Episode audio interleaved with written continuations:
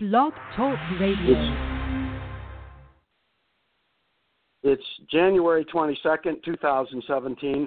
Hello, and welcome to Working for a Living radio show, where progressives for change present opinions that matter.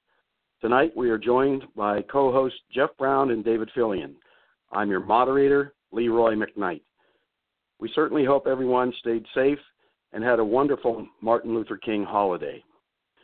Um, like to take a moment to inform our newest lit- listeners a bit about our Working for a Living radio show that's now morphed into a caucus. Uh, though parts were created as early as 2013, Working for a Living officially started on April 4, 2016. Uh, it began as a website, internet radio show, Facebook page, with a clear intention to morph into, over time, a caucus. Uh, the radio show may now be found on iTunes, Stitcher, Blog Talk Radio, Player FM, and workingforaliving.com. The current listeners, follow, followers, and members number in the tens of thousands and is growing every day. The Working for a Living leadership is comprised of highly qualified, experienced, educated UAW leaders. It is very diverse and is balanced by age, gender, ethnicity, religion, creed, and location in the United States. Every member of the Working for a Living leadership team recognizes the two types of people who aspire for office one, those who seek it for power and control, and two, those for the privilege of serving the membership and the greater community in which we exist. Every member of the leadership team exhibits the latter and promises to make every decision in the interest of the members that we may or do represent. Working for a Living Caucus is a very well organized, very well funded, and largely due to the internet, represents the most formidable UAW caucus since Reuther started his administrative caucus, now called the Reuther Caucus, in 1946.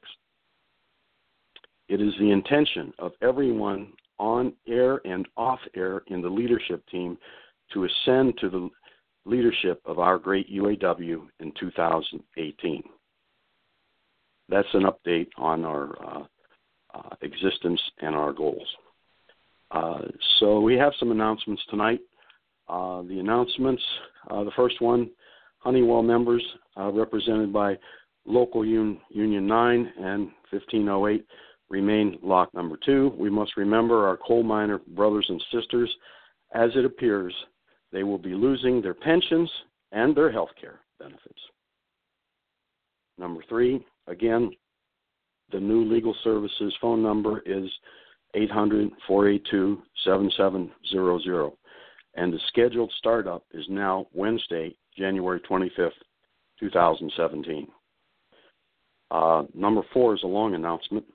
It appears uh, Sergio Acosta, a former president of the United Auto Workers Local 2326, and broker Lawrence Ackerman were charged uh, Monday, I believe this was uh, January 9, with conspiracy to defraud Horizon Blue Cross Blue Shield and the union's own plan.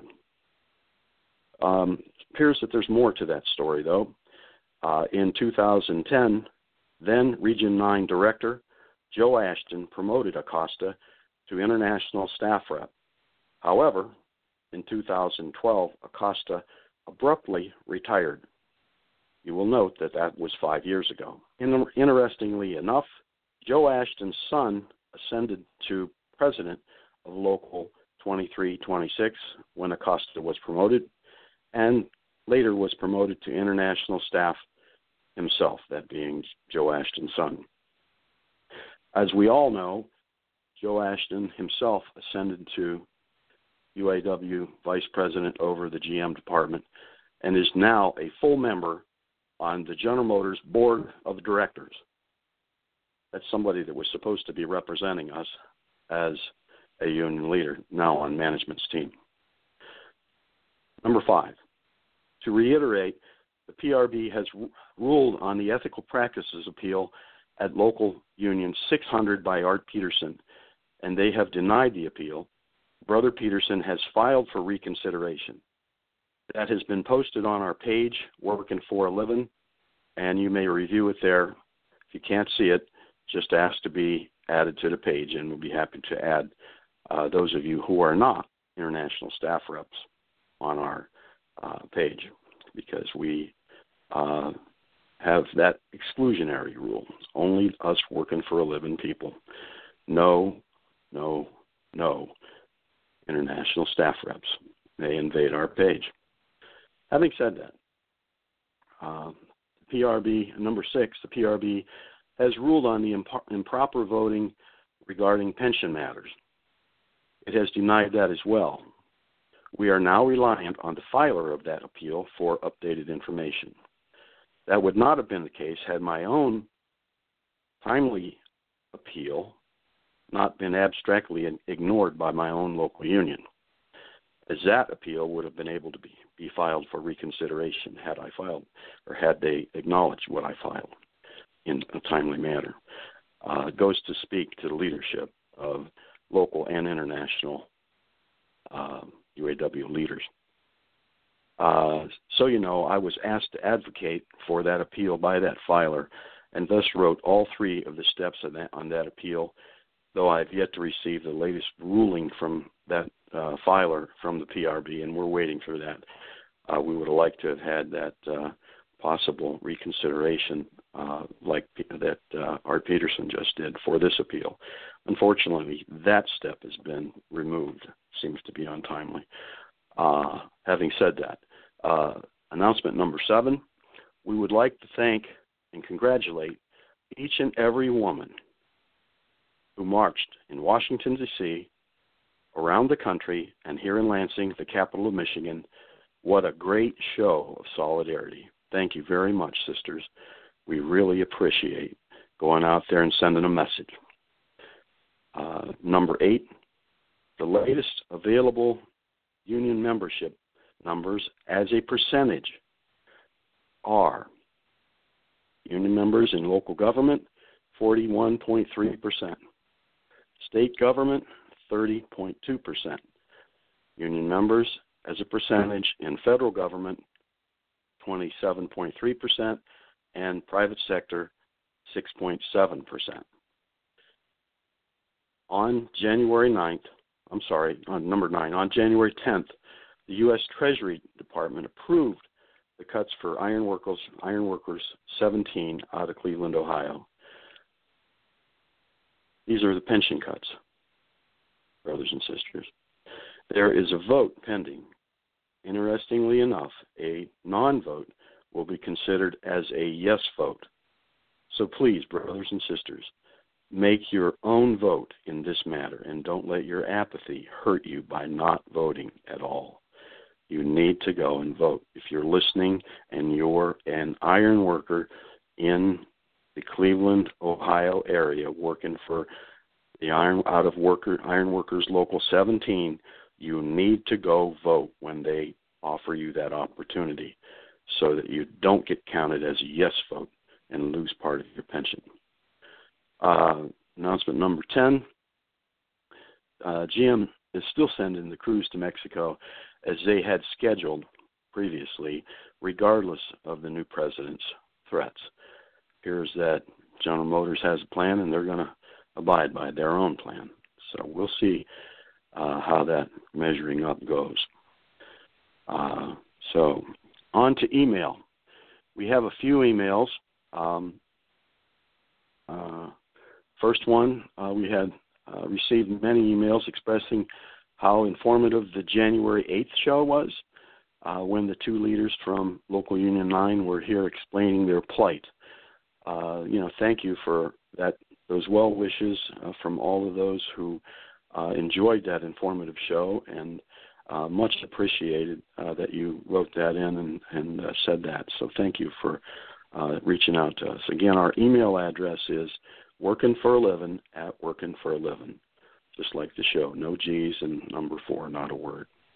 Uh, the second email, uh, we received several email uh, thanking Working for a Living for providing the addresses for both Local Union 9 and Local Union 1508 in Green Island, uh, New York, uh, so that they could be sent money. So I hope that the fellows at both those and sisters uh, at both those locals are uh, benefiting by the uh, posting we made with their addresses on it. So much appreciated to everybody who reached out and did that to, for them. Uh, on number three, we received a comment from uh, Brother Todd Treader, Vice President of Local Union 9, uh, acting president uh, for the Honeywell facility. Uh, he thanked us for the opportunity of being on the show and that after a pretty glim holiday season, his team is now fe- feeling re energized. We continue to extend, extend our support and wish the two respective Honeywell locals, UAW locals of uh, 1508 and Local Union 9, the very best of luck in the coming uh, time that they're faced with right now. Hopefully, they can get a resolution to that pretty quick. Uh, we'll see. Um, uh, let me bring on the uh, co-hosts. Uh, let's see. We have, uh, I believe this is Brother Jeff Brown. Jeff, you there? Yeah. Hi. Jeff. How you doing? Yeah. Hi, Jeff. Yes. Pretty good. I'm doing pretty good. Uh, let me bring on David here.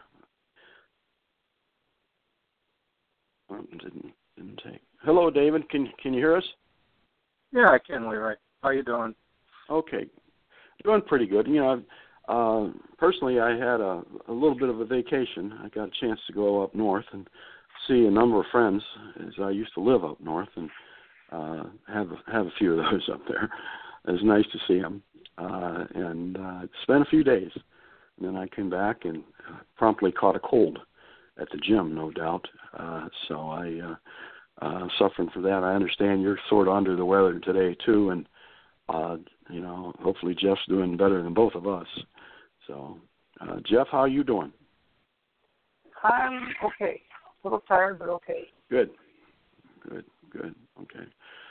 Um, uh, why don't you guys uh, discuss how the rest of your your uh, time off was there, and and I'll be back in a second. I got a uh, bring on our guest speaker here tonight, so I'll be back in a second.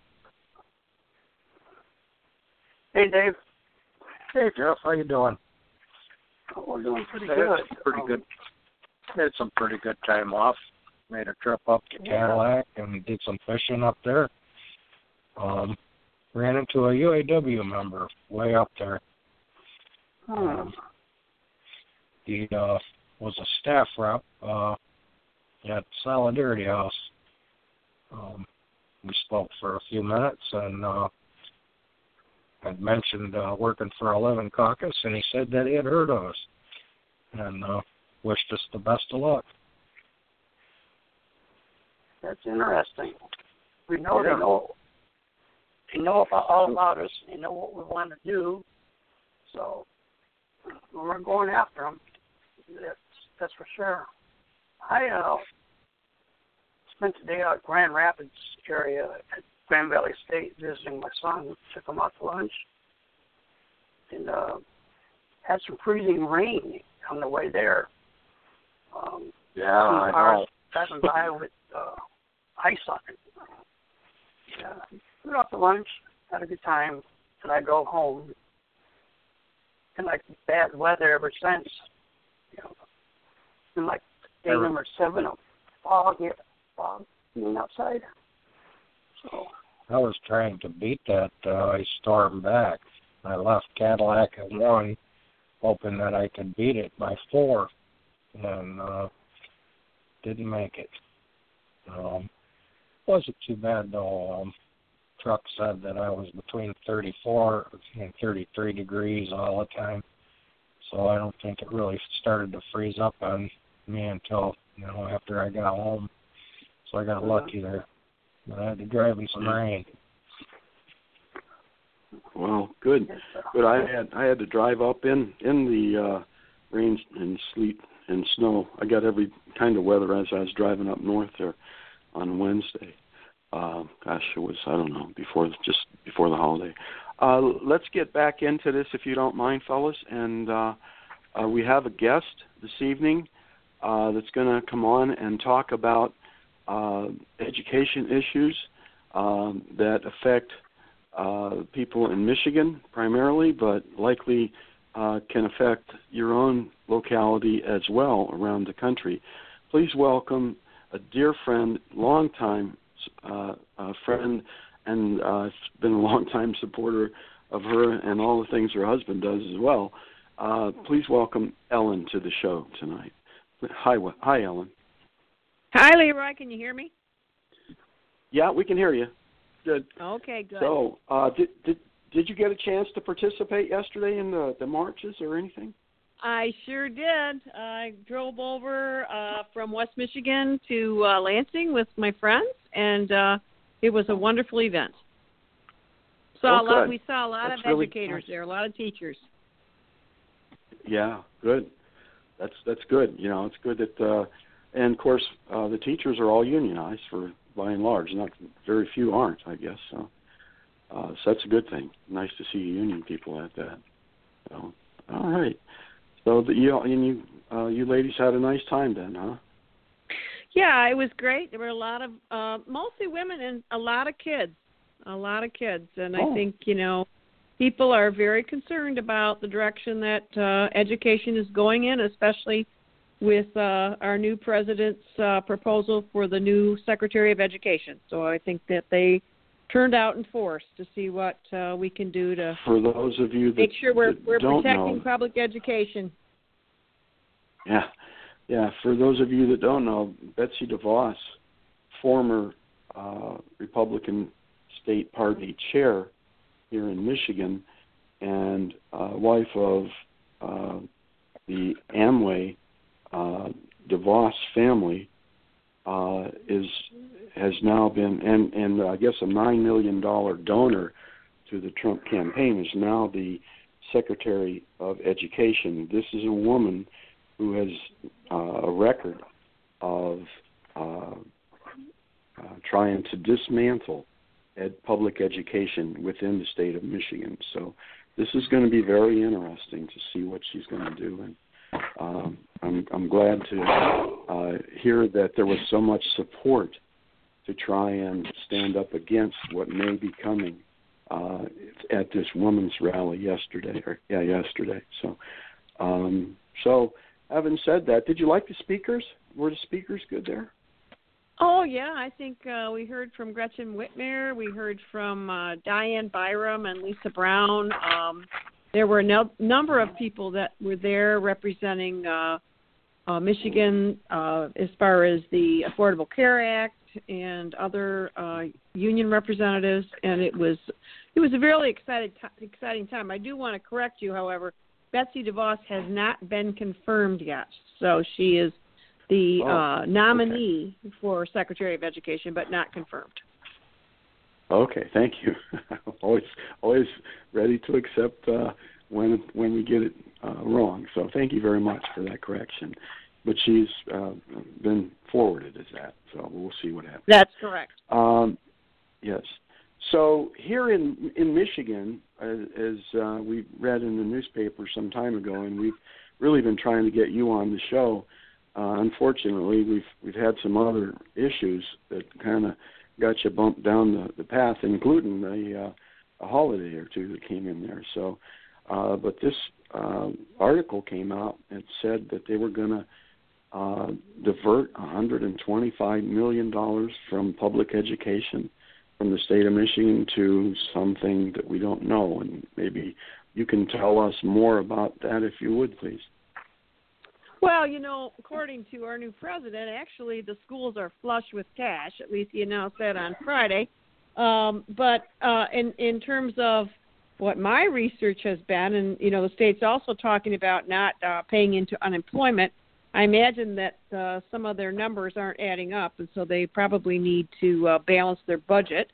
I know that they've proposed about 2.5 million to go to uh, private schools, and also I think um, and this is real interesting because Betsy DeVos was behind the new law that said if a third grader was not reading at uh, grade level, that they would be retained, and uh, that funding it looks like it has been cut as well.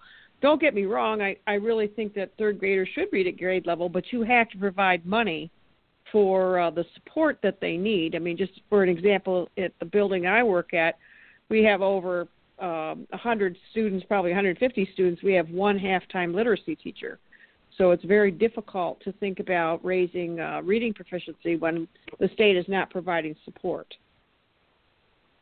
Right, right. And most of your students are low income students, as I think we discussed one other time when you were on the show. To the degree yeah, we're a high poverty yeah, school. Cool. Yep, we're a high poverty school. Uh, we are uh, uh, all of our students qualify for free or reduced lunch, uh, or probably ninety percent do. And uh, these are kids that come to school already with a lot of um, deficits. A lot, you know, we have a number of kids that are homeless, or they come from traumatized homes where they've witnessed abuse, or you know, they have a parent in prison, and so we need to be putting our resources towards those kids. Um, but what I find across the state is that um, most of the people that have their kids in suburban schools or the wealthier districts, they're perfectly happy with the public education their students are receiving. And unfortunately, there's not a lot of political will, I think, to help the kids that really need the intervention and assistance to get to grade level.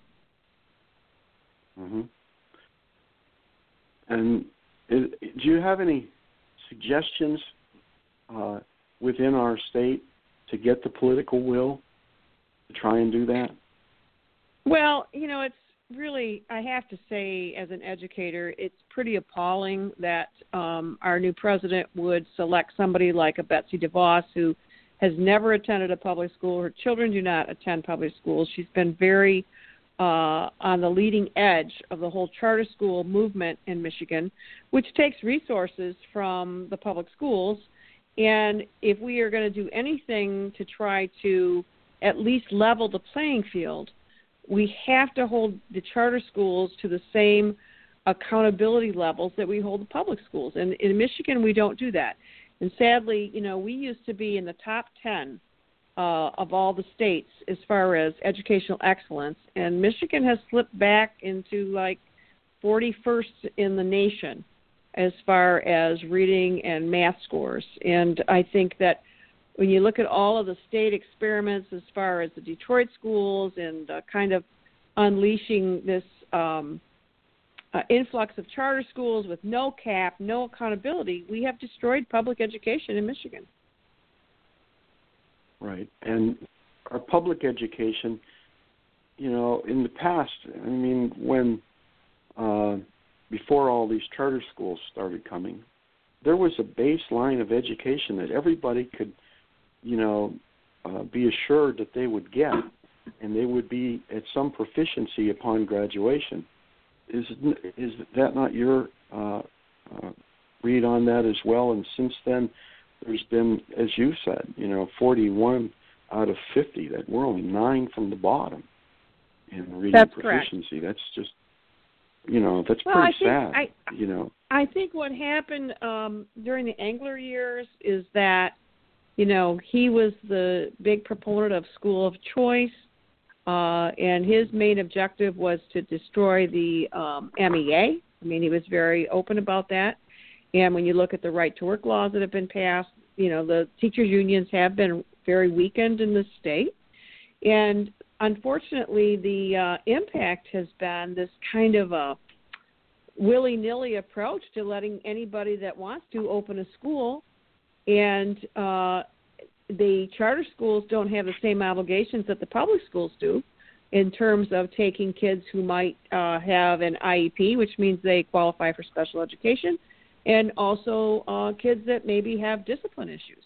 I mean, it is pretty well known that uh, the charter schools can cherry pick the best and the brightest kids from the public schools, and they're not under the same obligations we are to take every child who walks through our door. Right. Right. And of course, you know, I guess you rise to the level of your peer. Would you say in in in schooling, like you see the suburban schools, there, you know, the the peers kind of drive that, and some of the the you know required reading at home by those parents that might not be so uh, prevalent in an inner city environment.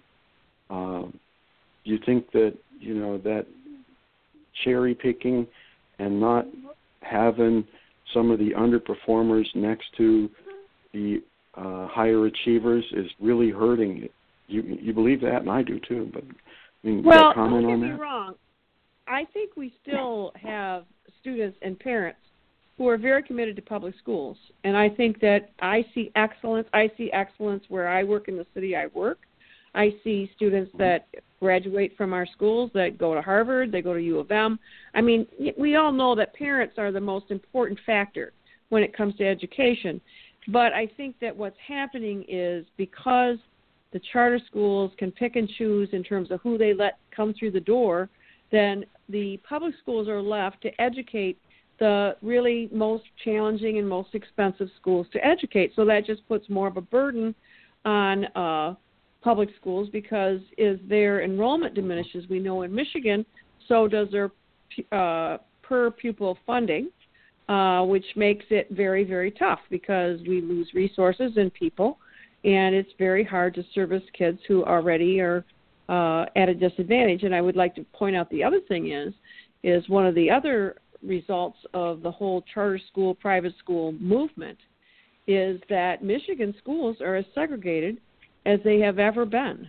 Uh, in even back during the 50s when we had Brown versus the Board of Education, despite all the best efforts um, that we lived through, like you know busing and and other opportunities to try to diversify the schools, uh, with schools of choice and charter schools, uh, we are pretty much segregated again, and that is very unfortunate. I think.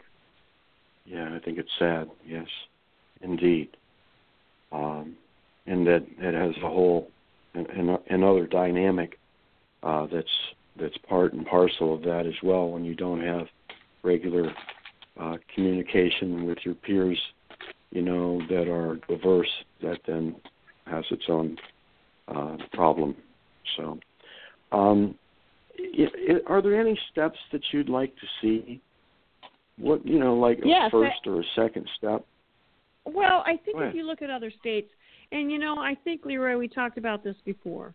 There are other states Mhm. like Mini- Minnesota, for example, that they actually Mm-hmm. fund schools based on need, and so the uh, urban districts with high poverty, high needs uh, children, they actually receive more funding than your typical suburban schools, say like an Okemos or a North Muskegon or Bloomfield Hills, because those kids Mhm. already have so you know they have so much just in terms of what they bring to school from their home. And so I think one of the things that Michigan needs to look at is what is it going to take to really level the playing field? Now they recently did an adequate I think it was the Department of Treasury actually did an adequacy study and they found that yes, in fact, that urban schools with high poverty, uh, high need students that we should be funding those schools uh, more than the wealthy districts because those kids need more support. They need more in terms of academic intervention.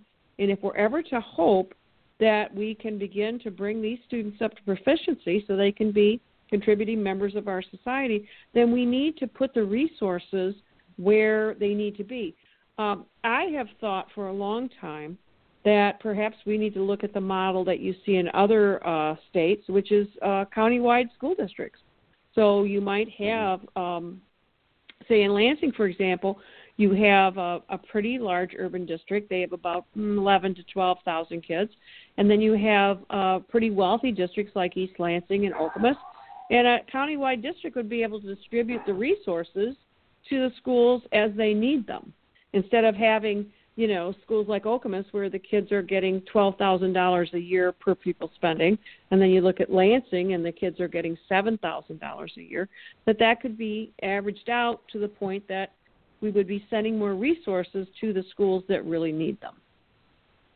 hmm Agreed. I've long been uh, aware that Florida has a countywide uh, educational system, just like you just just described, and there are a lot of economic advantages to that because the um, administration costs go way down because That's you don't have superintendent for every school district that's making four hundred thousand. I mean, you you look at the counties. If you look at the counties throughout Michigan, um, you probably might have up to you know 17, 18 different districts. You know, little districts um, like uh, say in um, West Michigan, you might have uh, little districts that are uh, you know have their own superintendent, as you point out, their own finance person, their own curriculum person, and yet um, they have a district right next to them that is equally small that have the same duplication of administration, and that's definitely Correct. Did something. we lose you, I'm right here. Are you still hearing me? Ellen? Are you there? I think we Yeah, I'm here. you. Oh, okay. Oh, well. Sorry, something happened there. So it's okay. Okay. Well, we heard uh, uh, the idea that the, the combining of uh, finance directors and you know superintendents into one uh, or two, you know, uh, would be very very beneficial uh, economically for these schools.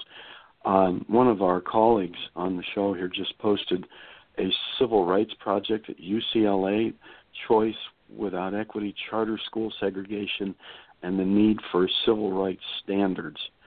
Uh, so that's on our page now uh, for those of you that have access to that. But I'll I'll get you a copy of this, Ellen, so that you you may not already know about it. It's a civil rights okay, I project look forward at to reading UCLA. that. I. I think this Yeah. is the most Um, important issue in front of us. Yeah. Let me ask you something. I mean, uh, do you think there would be value in uh, our uh, caucus, mine through our listeners and followers and throughout social media, to get a, uh, a template letter to send to their House rep and senators uh, that make these decisions um, that might make the suggestion of following something like the Minnesota model or a, model of a uh, single school district per county.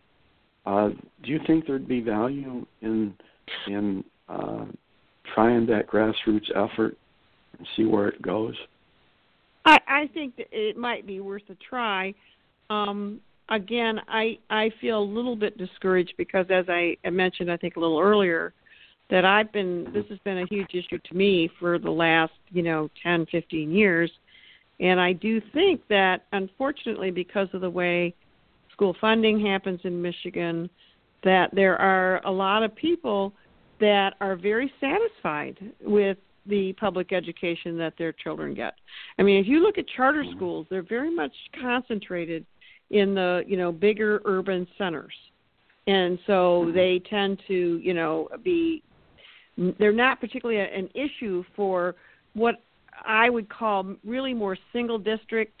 You know, if you go out into the suburbs, you'll find uh, more single district schools where they have one high school, they might have, you know, two middle schools, and so those parents are are pretty satisfied with the public Right. education their child's receiving. So I I think it might be worth a try. I think what's more important is I think we're going to have to elect people to the legislature that are, understand education. Right now, we have people that are making educational policy who have never set foot in a, in a classroom. They have no idea. And this starts right at the top. You look at Betsy DeVos, she has zero, zero experience as an educator. And so the idea to put someone like that, and zero experience as an administrator, and and as a public school administrator, I have a lot of, um, I value the skills that it takes to be an administrator that Betsy DeVos simply does not have. And so I think this is a problem across uh, Michigan in terms of our our legislature that we have right now. They're making decisions without any understanding of what's actually going on in the public schools today. And and, and that's really concerning. I, I I agree, and that's going on in a lot of arenas. But education Absolutely. uh, is is is something. Uh, you know, I I uh, harken back to when I was a, uh, like in sixth or seventh grade when they were talking about every, a, a, a public school district for every township, and Mhm. um, that that might have been a mandate at some point, in, at least in the, the state of Ohio, where I actually grew up at that point in time. But um, you know, these these mandates, uh, you know, that we uh, are required to have a public school and then have you know a standard education level for all of these uh, public schools. I you know I, I just think that we've gotten away from that for some reason, and I'm just so distressed. Education is such such an important thing uh, for our state to be thriving and to see it, you know, literacy level at the 41st level, nine from the bottom. Um, You know, some of these folks really need to be uh, taken off and talked to in real big boy terms. Uh, Right. and uh, it seems to be a real problem that there's so many entitled people ascending to these offices that don't have the experience required to do what they're supposed to be doing. Right. Right. I Um, mean, I mean, so just think about this. I want to talk about one more thing. I know you you probably got to move on, but um yeah, I mean, think bit. about the fact that one of the big things that's happening in Michigan is, you know, you have homeschooling that has no regulation whatsoever. I mean, people can just pull their kid out of school and say, "Well, I'm going to homeschool them," and there's no Mhm. requirement to say they're enrolled in any kind of a program. And the other thing we've seen is a, a big uh, turn uh, around as far as virtual schools, where you have these K-12 schools online, which I I see a Yeah. role for a K-12 school. You know, say if you have somebody like a a, a student who is uh you know a, a, a musician who is a, a child prodigy, and so they they go and they have lessons, or a gymnast, or somebody that travels a lot. I could see a place for Mhm. online school, but why should online schools in Michigan get the same per pupil funding that a brick and mortar district that has to provide a building, has to provide a gymnasium, a you know, a music program, all these things that cost a lot of money. Why should a K-12 virtual school get the same per pupil funding as your traditional school district? I mean, these are things that don't really add up, and it's a lot of money. I mean, think about it. right. And I, you know, I, I I see some of these. I was going to mention that. See some of these kids wandering around. I mean, they're, you know, thirteen, fourteen, sixteen. You know, and I said, "Aren't you supposed to be in school?" Oh, I go to virtual school.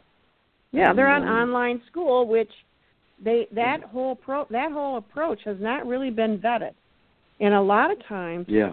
Parents, you know, if they have a student, their kid has gotten in trouble or they get suspended or whatever, and unfortunately, there's a lot of parents in our society that want to blame the schools instead of looking in the mirror at themselves, and so they'll Mhm. put their kid on online school, and then they go off to work, and guess what? The kid is not doing what they're supposed to be doing. I mean, you have. Right, that's why I right, made the, the I, I brought up the issue about someone who's very disciplined. Okay, who maybe has. I always use the example. Uh, years ago, uh, we had a student at our school that used to go to Chicago twice a week for uh, music lessons. They were a child prodigy, uh, and so for a student like that, online school might make sense. But most kids are not that disciplined, and their parents aren't that disciplined to make sure Right. that you know that kind of a virtual school is going to actually work. And so uh, I, but I think it's outrageous that because of the way our school funding is in Michigan, that those schools get seven thousand dollars a year per pupil, just like my students get. And we are providing a comprehensive school program with electives, with sports teams, with music programs, art programs, cafeterias, school lunch, and yet they, they get the same amount of money that we do. And it's not right. Right. Agreed. Agreed. Uh, do you have anything you want to wrap up with, Ellen? Uh, No, uh, you brought you started the conversation with the uh, marches that we saw yesterday. Um, I think Yeah. they were very inspiring, but I think we have to move forward. I think that um, we have to have a commitment to public schools. Um, it's just like anything else. Public schools exist because we are trying to provide a free and appropriate education for every single child in this country. And that's what they are entitled to by law.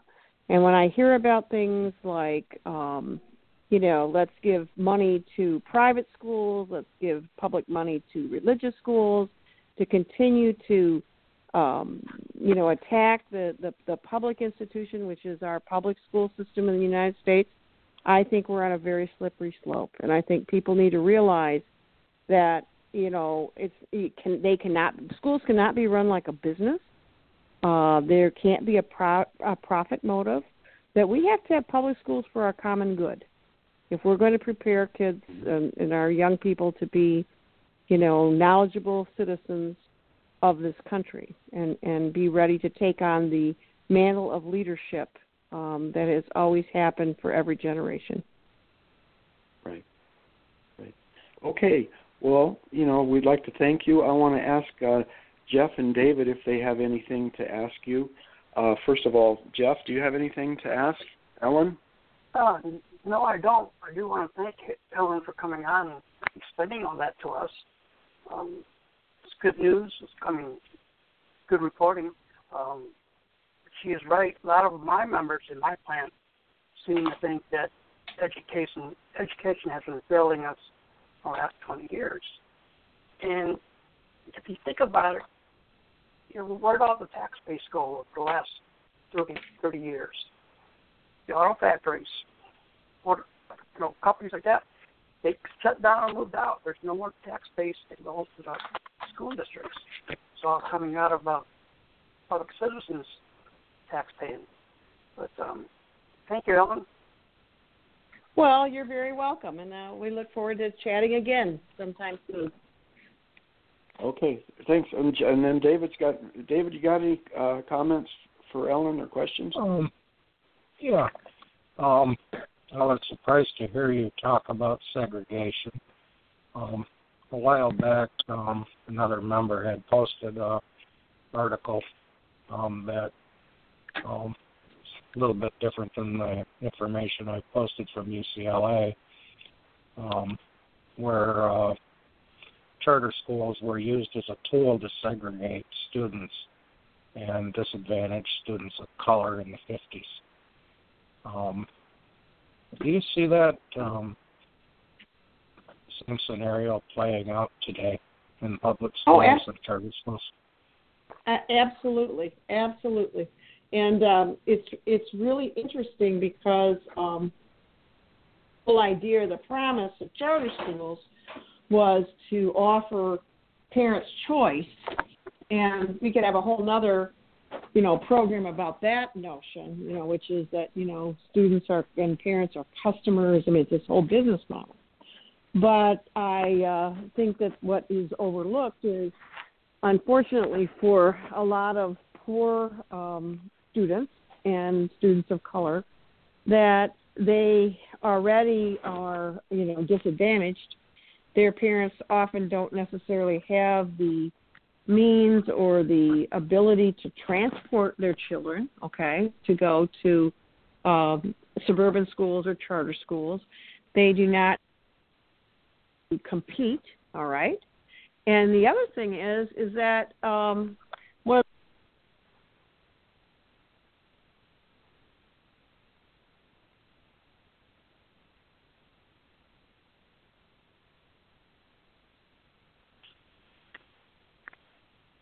I think we lost you, Alan. You, I can't hear you. You said the other thing is I said that that um, if you look at the suspension rates for um, students, the number of boys that are suspended and the number of boys of uh, color that are suspended uh, really typically result in the fact that they are kind of stuck in inner city public schools because charter schools will not take them. Mhm. okay. So yes, that I think Um, that contributes to the whole issue of segregation.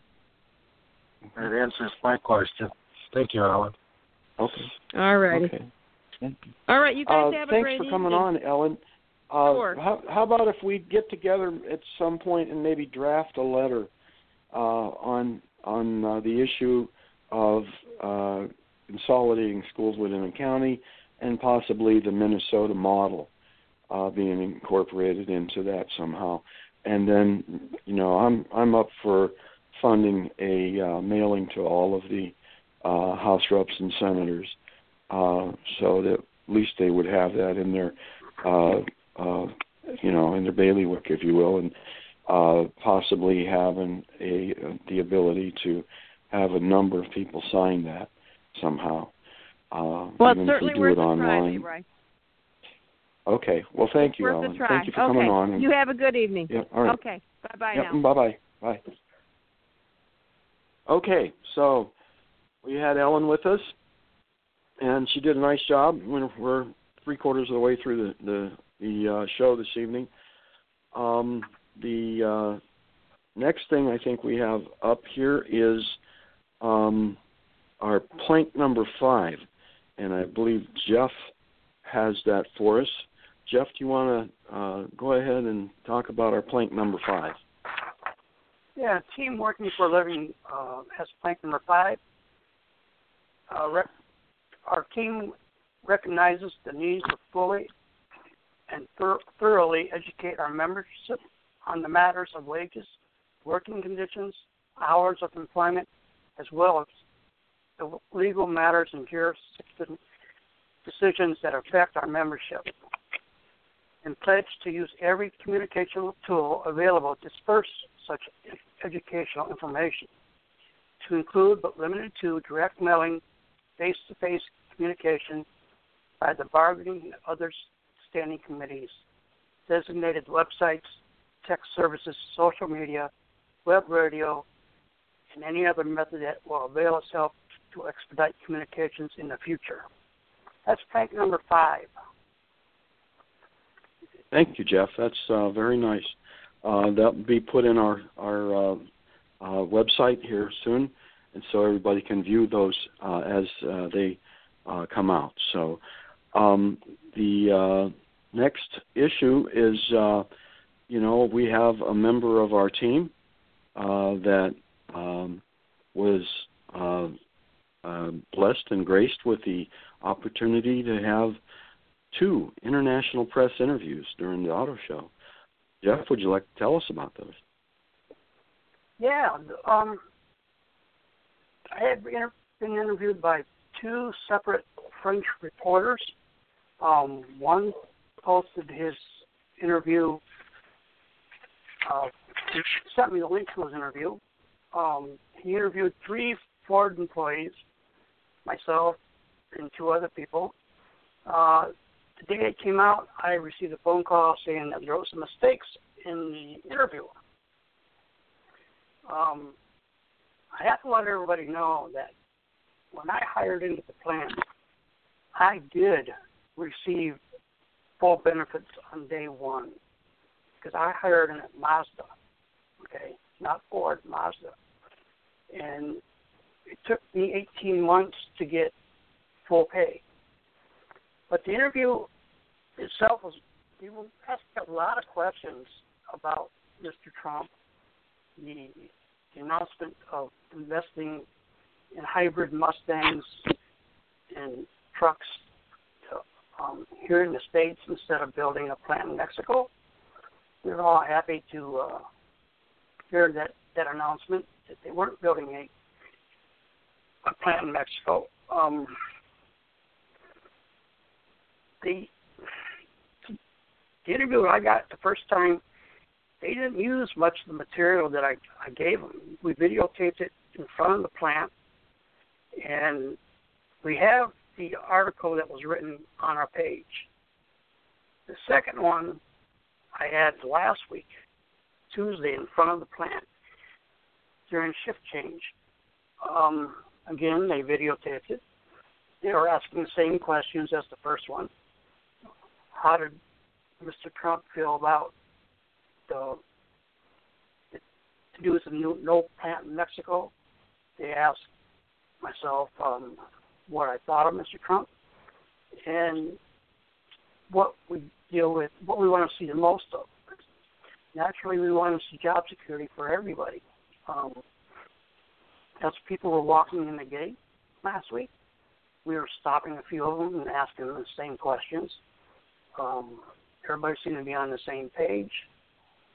But again, it was mostly about Trump and the auto industry um, concerning Mexico and Okay. things like that. hmm Um, that's Okay. all I got, Leroy. As soon as I get the next um, letter, I will post it.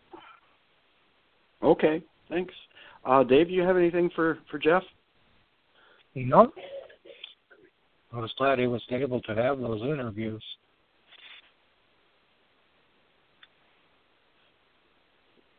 It was I too. Not my Uh, first yeah. time. Yeah. No, I know you're Not not. his first. That's not your first. Yeah. Uh, no. So, I've done quite a few. Yeah. Good. Good.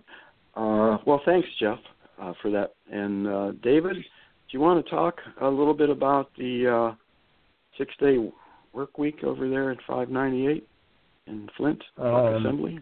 Yeah, it came to our attention that they have a new um, outline and structure for um, the process to request a Saturday off. Um, I have a calendar here that shows just about every Saturday in 17 being worked, with the exception of uh, July and uh, um, November during um, Thanksgiving and Christmas in December. Um, all these employees at Local 598 are scheduled to work six days. They have what's called an HCC tool, and additional part-time employees provide additional time off for our employees. Saturday, excused off requests must be through the HCC tool this is the only way to receive Saturday time off outside of the vacation process. The HCC tool intended for all is intended for all seniority employees Division 1 and Division 2. The plan is dividing part-time employees across the shifts and departments. The number of part-time employees assigned to each shift department is based on the percentage of the plant population. The HCC tool, this is the process for Saturday off requests, will display, the HCC tool that will display 90 days out so employees may plan their requests. Employees must request to be excused 30 days prior to a scheduled Saturday. The HCC lockout the Saturday once the 30 day mark is reached. Once a Saturday is locked, employees may not make any changes to the Saturday. If an employee has not made a Saturday off request, then the employee is expected to report for work on the scheduled Saturday. Business managers must allocate additional coverage and provide approvals, denials to employees who have made Saturday off requests one week after the Saturday is locked. Saturday, the first Saturday, February 11th, additional time off allocation to be determined by the. Um, this part is cut off, so I can't read that. Um, the team and the seniority of those in the team. As the year as the year continues, additional time off requests will be determined by number of approved members have been already received. Those with the least number of Saturdays approved off will receive preference over the greater number of approved Saturdays off. In the event of a tie in number of approvals, seniority will be used. It's a far cry from Plan A. Correct. Or Plan B, right. Far cry from. Um, Jeff, do you, do you have anything for David? Any questions, concerns? No, I don't. It just seems like it's screwed up to me. Um, wonder how the UAW allowed that to happen. It's one thing I got. Just come out of the just come out of the GM department.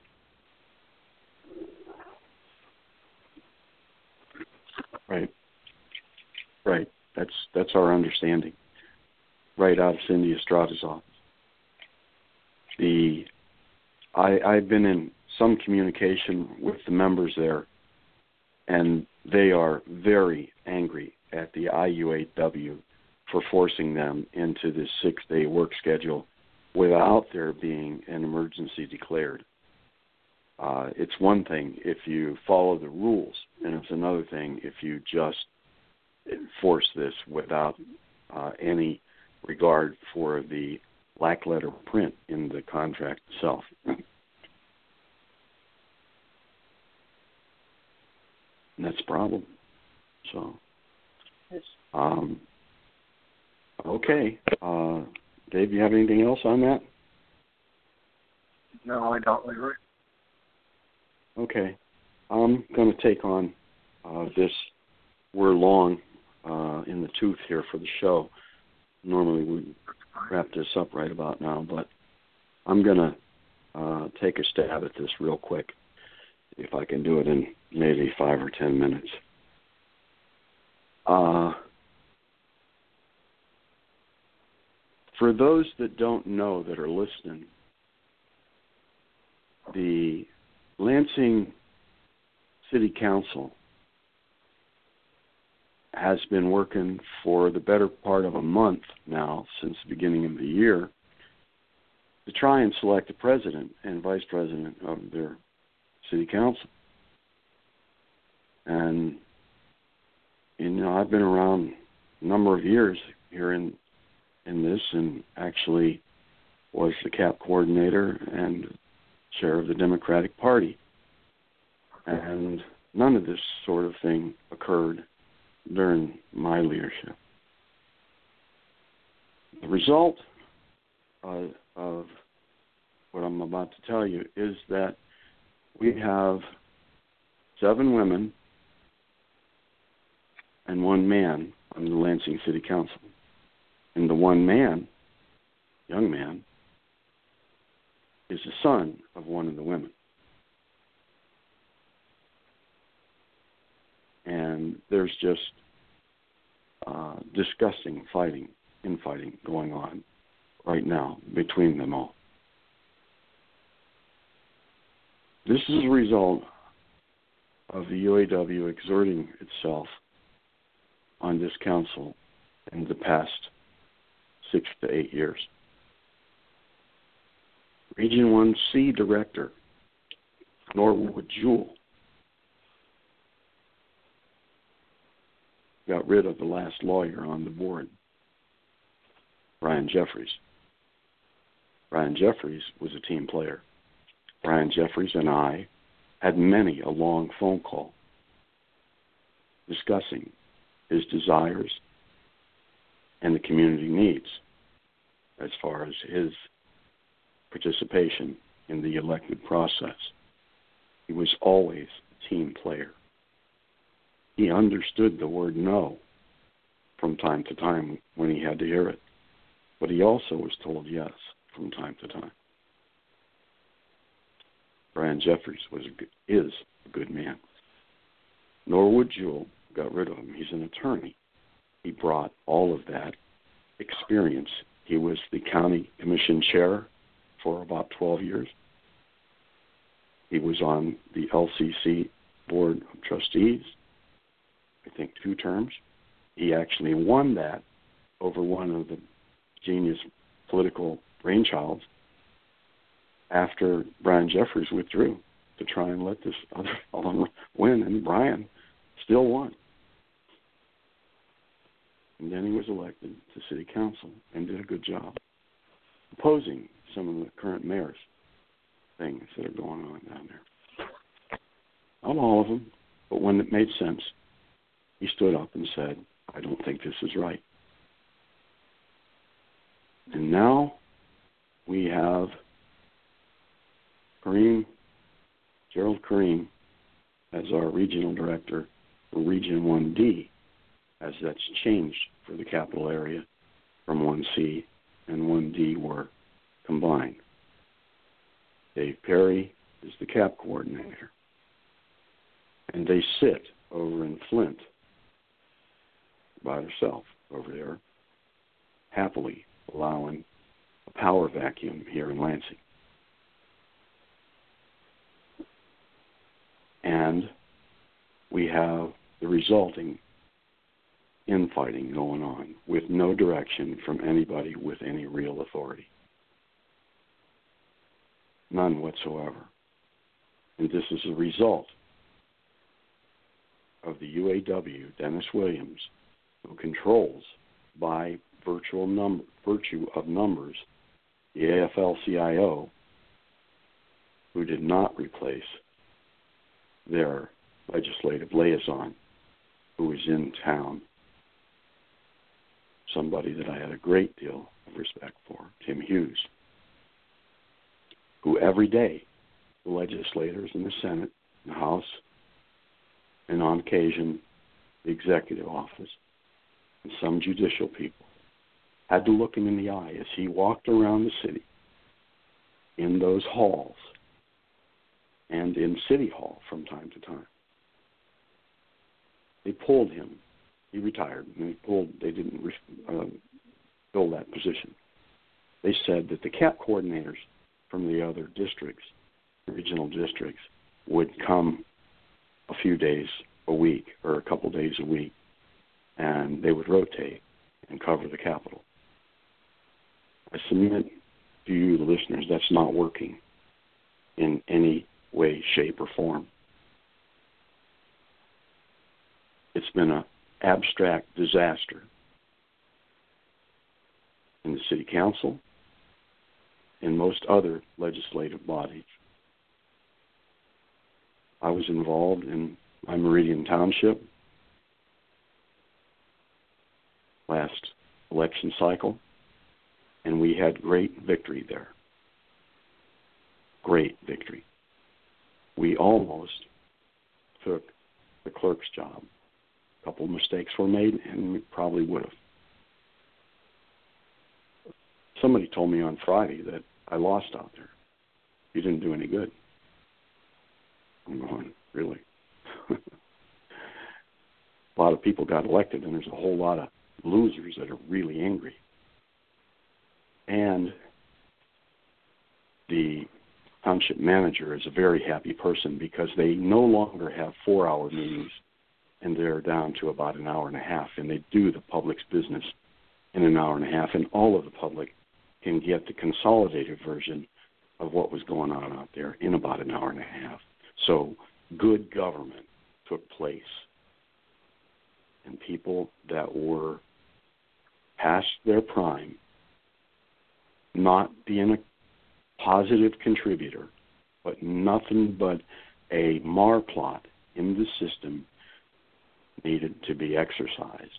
And these were people almost 90 years old, good, well meaning people that no longer were effective. We supplanted them very successfully, and good government is taking place. No, no UAW person other than myself was involved in the walking, the calling, the robocalls, the emails. I was the treasurer for the PAC out there. We were very, very successful. I've been to county commission meetings, no UAW people. City council meetings, no UAW people. Parks and rec meetings, no UAW people. Township party meeting, no UAW people. They're absent, AWOL, and not doing their job. Sitting over in Flint thinking they're a big shot. When we ascend to power, when we ascend to office and we have the authority to make the changes required, we will consider their absence in the capital of Michigan as dereliction of duty. Be on notice of that right now. Dennis Williams is the head of the CAP department. Every CAP representative in the United States reports to Dennis Williams directly. They may serve in a region and have to serve two masters, if you will. This falls directly on Dennis Williams, indirectly on Norwood Jewell, who was the regional director before Gerald Kariem. And it's directly also on Gerald Kariem, who's here now and allowing this power vacuum to exist. Everybody, including the press, is absolutely disgusted and exhausted with what's going on here in Lansing with this city council right now. Now, let's back up just a little bit. Ingham County Democratic Party. I was chair there once. I know all the rules. I was famous for telling people if you don't know the rules, don't play the game. If you don't know the rules, don't play the game. I know all those rules, backward and forward. I wrote a lot of them. And there's Michigan compiled law that you have to adhere to. Let's just talk about that just a second. Over here, there's incompat- a uh, Public Act 566, 1978, incompatible public offices, and this is in the Michigan compiled laws, 15.181 for those following along. I'm not a lawyer, but we're going to talk about some things here for all of you lawyer types so that you can then understand exactly the problem which I'm talking about right now. Let me preface this by saying Dianne Byrum, House Rep, United or Michigan Senator, and later recording secretary for the Michigan Democratic Party. She had to resign that recording secretary position to run for trustee of Michigan State University. She was not allowed or afforded the opportunity to maintain both of those jobs. June Palatini, in 1995, resigned from the Ingham County Democratic Party so she could run for treasurer, not allowed to hold both offices in their infinite wisdom, in their power vacuum, and in their lack of knowledge of the structure of the party or elected office. The brainchilds and geniuses in the name of the CAP coordinator who has responsibilities for such matters and the local Tri County CAP Council have input into who becomes the Ingham County Democratic Party chair because we have a lot of members there when they show up. And we control the convention floor, etc. Because of the power vacuum, nobody in charge. All of the little people that think they run everything elected officials think they run everything. Those that are not empowered with authority to make such decisions are making such decisions. I say little people, low office holders. Let's put it that way. Now, when you have low office holders putting something together, you get what just occurred. And they elected to the Ingham County Democratic Party chair the city clerk for the city of Lansing. City of Lansing clerk is supposed to be the most unbiased person politically, nonpartisan in the state or in the city of Lansing. The integrity of the ballots are his responsibility. I like the man. I think he's a good man. Somebody talked him in running for, for county party chair. And he accepted it. And a slate of people, a slate of people accepted that slate. And they were all on it. And the executive committee all voted on it. All of whom now, if there's any problem, are culpable. Culpable in a legal structure. Now, remember, we're talking about 15.181 MCL B, incompatible offices. Means public offices held by a public official, which, when the official is performing the duties of any of the public offices of, by the official, results in any of the following with respect to those offices held. Okay? Incompatible. One, the subordination of one public office to another. By the way, any partisan party office is a public office and is provided for by Michigan statute. So it is a public office. He's holding two. Okay? County party chair, city clerk. Okay, so the first one is the subordination of one public office over another. Number two, supervision of one public public office over another. Number three, the breach of duty of public office. Those three things. Does the county party chair have superintending authority over a subordinate city clerk? That's for an attorney or a group of attorneys or a judge to answer. Supervisory over the city clerk, or is the city clerk supervisory over the party chair? Again, for a group of attorneys or judicial venue to determine. Number three, breach of duty of public office. Okay, breach of duty of public office. That means his primary job all day long is city clerk. His duty is to be unbiased. I can tell you I was the county party chair. One of many, but I must add, the most successful one.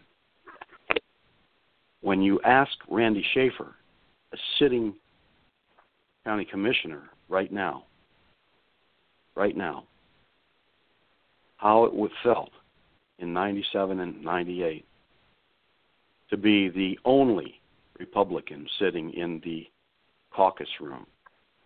He will tell you it didn't feel good for two years. My last two years as party chair. There was only one Republican left in the county commission, one House rep, and one somewhere out in Williams, no, not Williamston, but uh, uh, Leslie, I believe. Republican. That's it. That's it. Free out of the county, the whole county. So I kind of know what it takes to do that job, and you can't do it when you're sitting in a nonpartisan, unbiased position eight hours a day. Now, who can exert authority on our city council problem? Well, the UAW is AWOL, and they're in charge of politics here in, in Michigan. God knows what's going on at the Capitol. But it's a disgrace in public. There's three. I'm sitting here looking at three articles this evening that have been written in the past 10 days by the Lansing State Journal. So who can exert authority? Well, then you have the county party chair. He's sitting on the dais with with the rest of this, the eight people. Sitting on the dais with the rest of the eight people.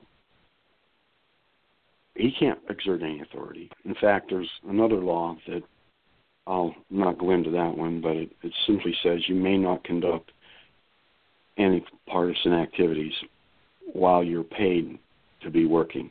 And he's being paid as he sits on that dais Monday nights.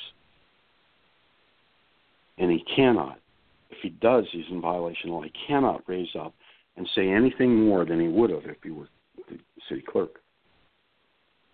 And I like the man. I really do. I think he's one of the best people that sat on that dais. I've known him since before he aspired to be an elected official. Helped him when it was time for it, when it was his time, helped him to get elected during my tenure. So he's been around a long time. He's a good man, but he can't do both jobs because of some of this what I just cited and some of the dilemmas. If he says anything to the people to try and bring them under some pressure, he cannot do that in that forum. Who else can? Elected officials? Hmm. Outside elected official meddling in another council or commission. Let's just see. Let's just say elected official A says, "Oh, well, I think, I think I'll go over there and talk to him." Well, they get snubbed pretty quick right then, right? Or elected official A says, "I'm tired of this, and I'm going to participate in a slate building caucus." And they go and try and do that. And the first person they forward, somebody doesn't even live in the county, let alone the city, notwithstanding a school board member. So they don't know what they're doing now, do they? Elected official A. And of course, they're out there talking about participating in a slate. So what's that going to do to elected official A's credibility? when when the council finds out that elected official A is participating in a slate against them. Young authority, new power that doesn't know what they're doing. Young people without the knowledge so much as to know you can't elect somebody from another county, and there's a one-year requirement of residency prior to holding uh, filing for office in the city of Lansing. Oh, it was six or six months or a year. No, it's one year. It's 30 days for a county commissioner, and one year for the city of Lansing. 30 days for a House rep, 30 days for any county wide. But in the city of Lansing, for any elected office, it's a one year residency requirement.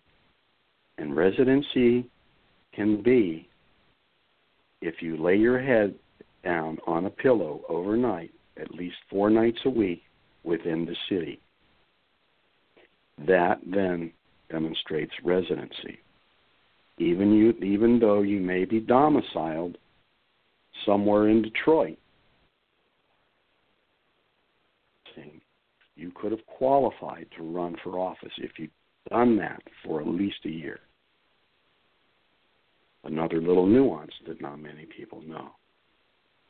Because, like I told you earlier, if you're going to play the game, you better know the rules. And I'm letting a few rules out right now. As it happens, elected officials ought not to be in power broker business of trying to pick candidates for another elected body. Because when it's found out, and it will, because any time this town finds anything out, it's like lightning across the street. It'll, it's just, if you say it, it's going to get told. And it will come out if you are meddling in other people's business. And then, and then, elected official A loses authority with the folks in the city council. Okay, so then then you have, well, you have people out there that are really disgusted and they'd like to see change, and individuals in the community. Well, the the wealthy developers are just taking advantage of everything, so they're happy with the people they have down there, even though they're in a dis- distressed mode right now.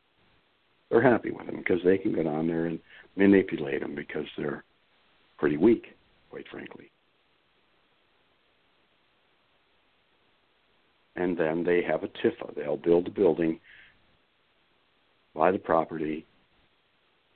Well, I shouldn't say buy the property and build a building because they'll put a project together, purchase the property with a bond from the city and develop the property, build out the building. They own the property and the building, and the city residents pay for all of that building. And those people get to keep it. They get to keep it at the end of the day, and the city paid for it. Residents of the city. It's called a TIFA, Tax Increment Finance Authority. Some of the people ascending, aspiring to ascend to city council don't know what a TIFA is. It's been explained a couple times to some of them. Uh, so, uh, and there's a, a, whole dynamic on how that occurs. But uh, the TIFA is something that's really been taken advantage of by the developers. So they're not interested. So, and the average citizen doesn't have the wherewithal or connections. And the elected officials can only get themselves in trouble if they meddle. They some don't know that yet, but they'll find out. They'll get their nose burned a few more times, and and they'll figure it out. And then you have me. And I don't much give a shit what any of them think of me. I want good government for the members of the UAW that live in this city and the surrounding area.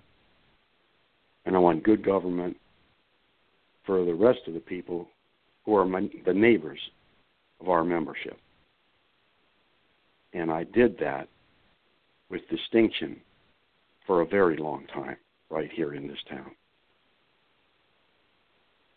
And I'm disgusted at what Dennis Williams has done in the CAP department. I'm disgusted with the current CAP chair of Region 1D and disgusted with the Tri County CAP Council, what they're doing. And oh, I don't pay cap dues, by the way.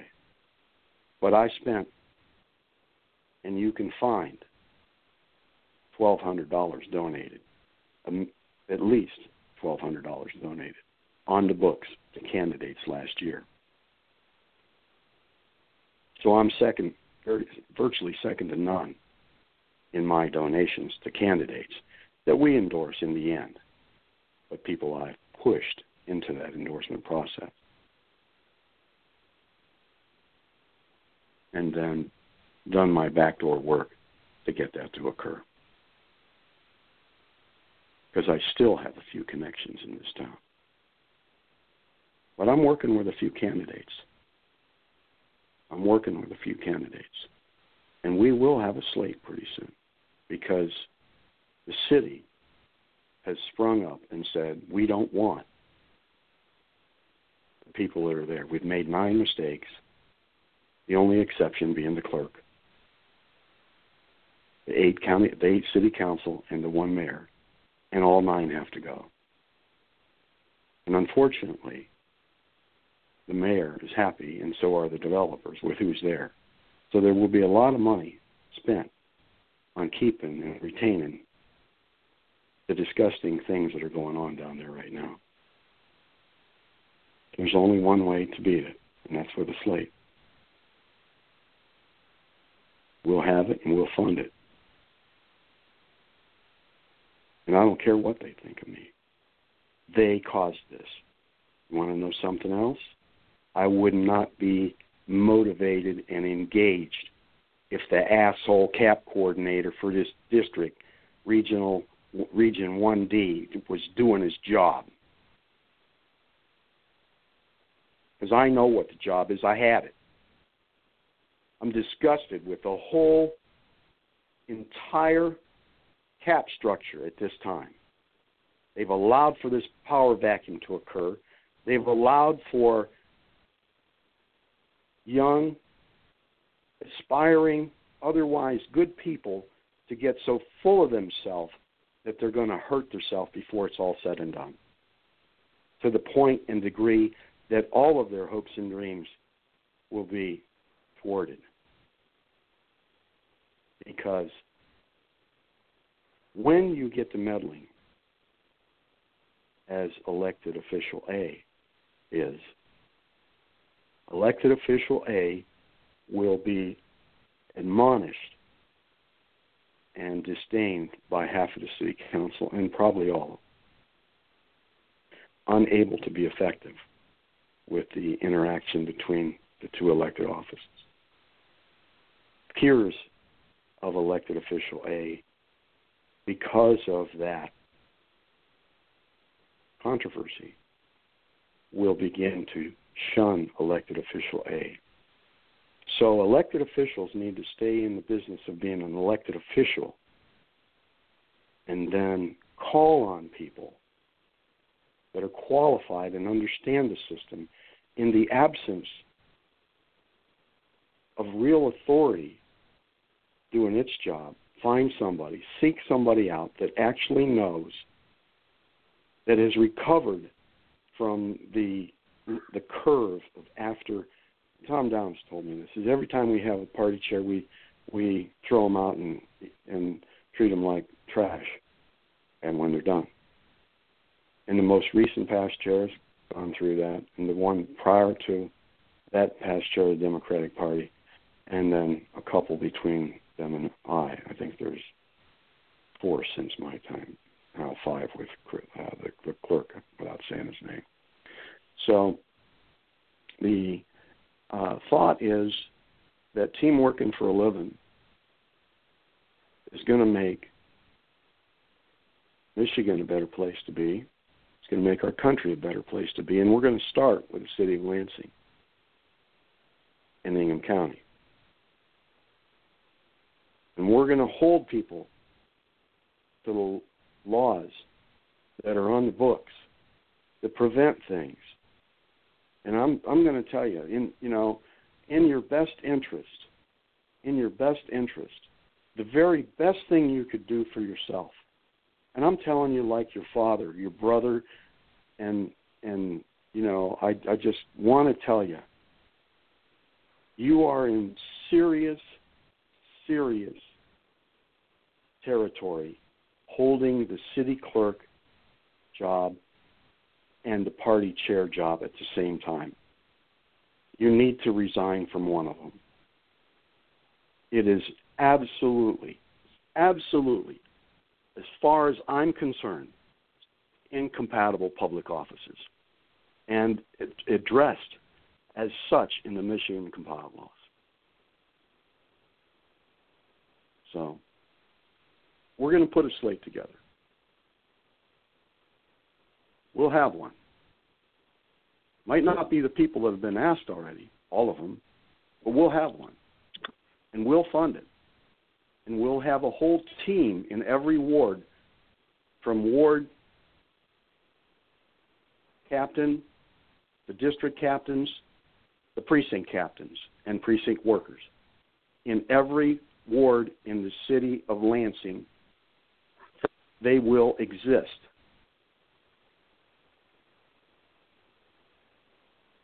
And those that have disgraced this great city, the capital of Michigan, will be ousted from their fiefdom.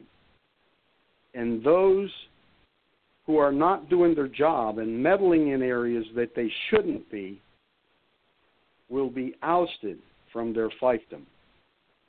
Stick to your job. Your job is the job assignment of your elected position. Stay with it.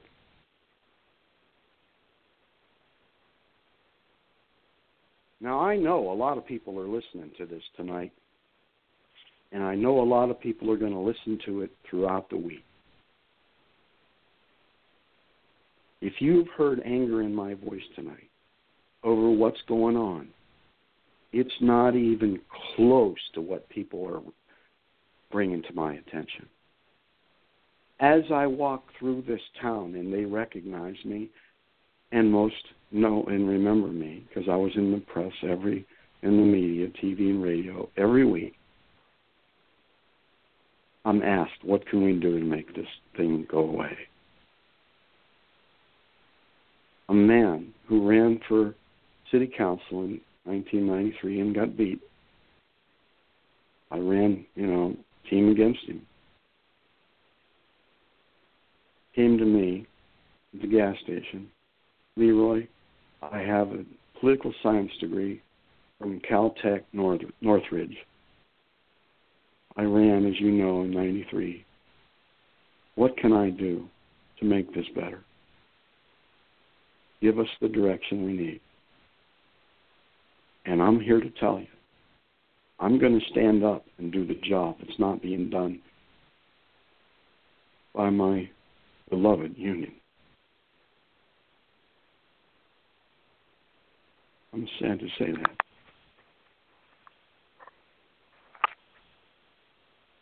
Um, that's all I have on this report. Jeff, do you have anything? Yeah, I have one one little item, Leroy. You did a good job. Uh, earlier in the week, we had a situation in our plant. So I needed to talk to some of our younger workforce to educate them.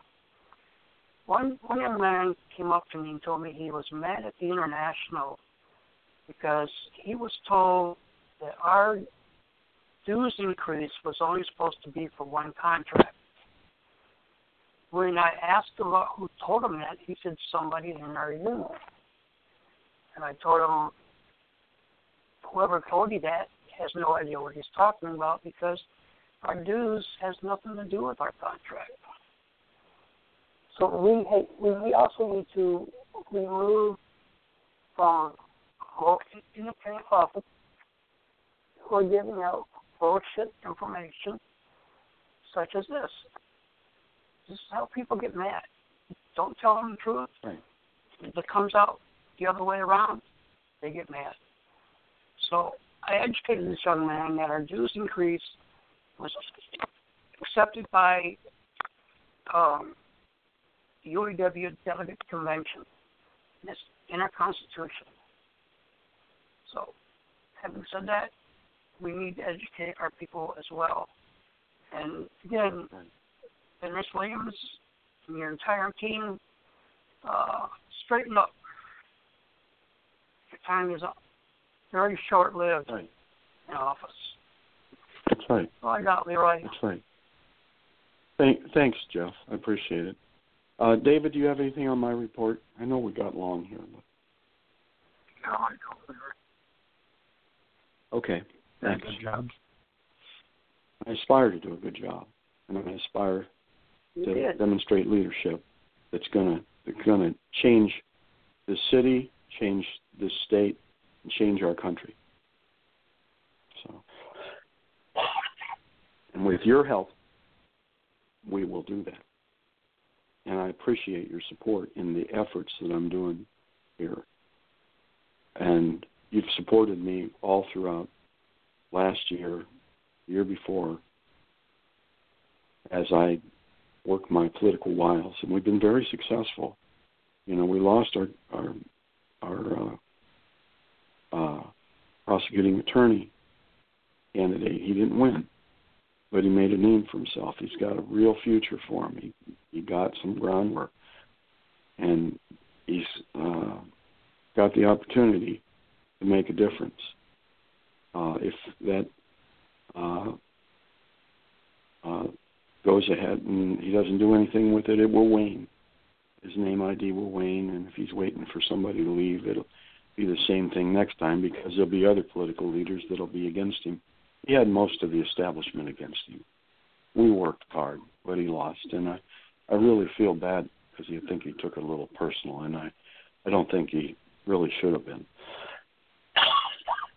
because, um, it, you know, it's just a lot of hard work, and he t- he did well in the city, but he didn't carry the out county at all. So, um, but having said that, uh, we'll we'll see where that uh, may go or not go as time goes by. Um, uh, the uh, um, Jeff hit on something about the membership being told one thing and their realization is something else. Uh, reality something else. And of course, you, the dues increase is going to be there forever until somebody in the convention floor changes it. Okay. And I uh, want to say that I ran into a sister uh, at the post office here in Lansing, and I know her well, and she is bound determined that she was supposed to get her Social Security and not have any adjustment in her pension. She was told that by her benefit rep.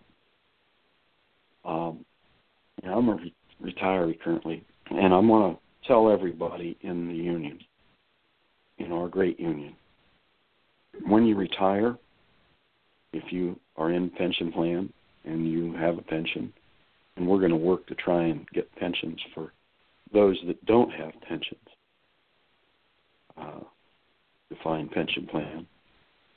Uh, but we'll see. You know, it's it's it's actually a cheaper way of going for the corporations, and there's been studies done on that. But uh, when you retire, you sign a form, and that form tells you what you're going to get with the supplement, and then it tells you what you're going to get at age 62 without the supplement, and that's explained to you, or it's supposed to be explained to you when you retire. And the benefit reps, and I know I don't represent you any longer the second that they sign that paper, your retirement paper. And uh, that's not necessarily true. Fact, is absolutely false. Uh, but having said that, the uh, uh, buyer need to know without question that when you retire, if you're below age 62, younger than age 62, then you you will get a retirement form that says this is what you're going to get at the top side of it when you retire and before age 62 upon receive, uh, ascending to age 62, you're going to start getting Social Security, whatever that amount is, and your pension will be less. And this is what you're going to receive at that time less money than, than that. There's a carve out. They call it a carve out. So, all of you making decisions to retire, as you consider that, please know the following. At age 62, if you retire before age 62, your pension will change. It will be less. And in her case, it coordinated to be a total less amount. It was less money because her, pen, her Social Security uh, didn't make up the difference. So, um, sad to say, but that that's going on. People are being told, like Jeff said, they're being told incorrect information. So we cleaned up two of those today. The the dues and the retirement issue that some people are getting uh, in, inconsistent information on. Another thing came up today, uh, brother on another page asked a question: uh, Is the VEBA going to be affected if the ACA ACA goes away? And it wasn't affected when it came into being. I, this is just off the cuff. It's my personal opinion, uh, an educated opinion nonetheless, because I fought the VEBA and we got it mitigated to some degree when we did that. Uh, but we um, uh, we fought the VEBA, uh, and uh, it didn't change when the ACA came in. There's a couple of elements of the ACA that may affect uh, a certain uh, sort of retiree, and it's personal thing, it's individual, and I can't speak to it on a blanket basis. Uh, but the pre-existing condition might be affected when you leave the company plan and go into the VEBA might be a problem. Okay? And uh, when uh, the prescription uh, benefits uh, could be a problem in certain cases for some people. And That uh, the VEBA, so you know, is required to let us know anytime that our uh, prescription health care benefit is not equal to or greater than Medicare Schedule Schedule D. That's for their prescription benefit. They're supposed to notify us if our VEBA falls below that threshold, and then we would apply for Medicare uh, Supplement D at that point. So be aware when the mail comes, make sure you open it and read it if, uh, if it's from the VEBA or uh, any of the health uh, plans like that. So, uh, having said that, that's uh, we don't we don't see any changes. It's uh, again an individual thing, so you need to verify that with your own benefit rep at your local union. Again, these people do represent us as retired. So uh, you uh, uh, go forth and uh, do your do your homework on that one. But the short answer is, unless you're under uh, special circumstance or an unusual situation, likely it's not going to affect you. So, but check it, and nonetheless, with an authorized representative, duly appointed. Okay, thank you. Um, having said that, uh, we don't have much else to cover. We're long here tonight for sure. Uh, lots and lots of information. Uh, we'll uh, go through and just say we have our email address is working for a living at working for a living. Um, you can follow us on Blog Talk Radio. Uh, again, we have uh, Player FM that has sought us out, and we're now found on Player FM as well. Uh, if you found value in this show, and they're not all this long, if you found value in this show, please tell just one more person. Having said that, good night, everybody around the country, our friends in Mexico and Canada especially. Uh, and you know who you are around the country, all of our local unions. We won't go through saying that, all of them. We'll see you next week. Uh, good night, Jeff, and good night, David. Thanks for being on the show tonight. And thank you, Ellen, for being on. We really appreciate that. You have great uh, input every time you come on and new ideas uh, and some old things that some people haven't heard that haven't been listening, didn't hear the last time. And the, the more that word gets out, the better it's going to be. So thank you, Ellen, and uh, thanks, guys. Uh, have a good night. Good night, listeners. Good night, Jeff, David. Good night, guys. Good night.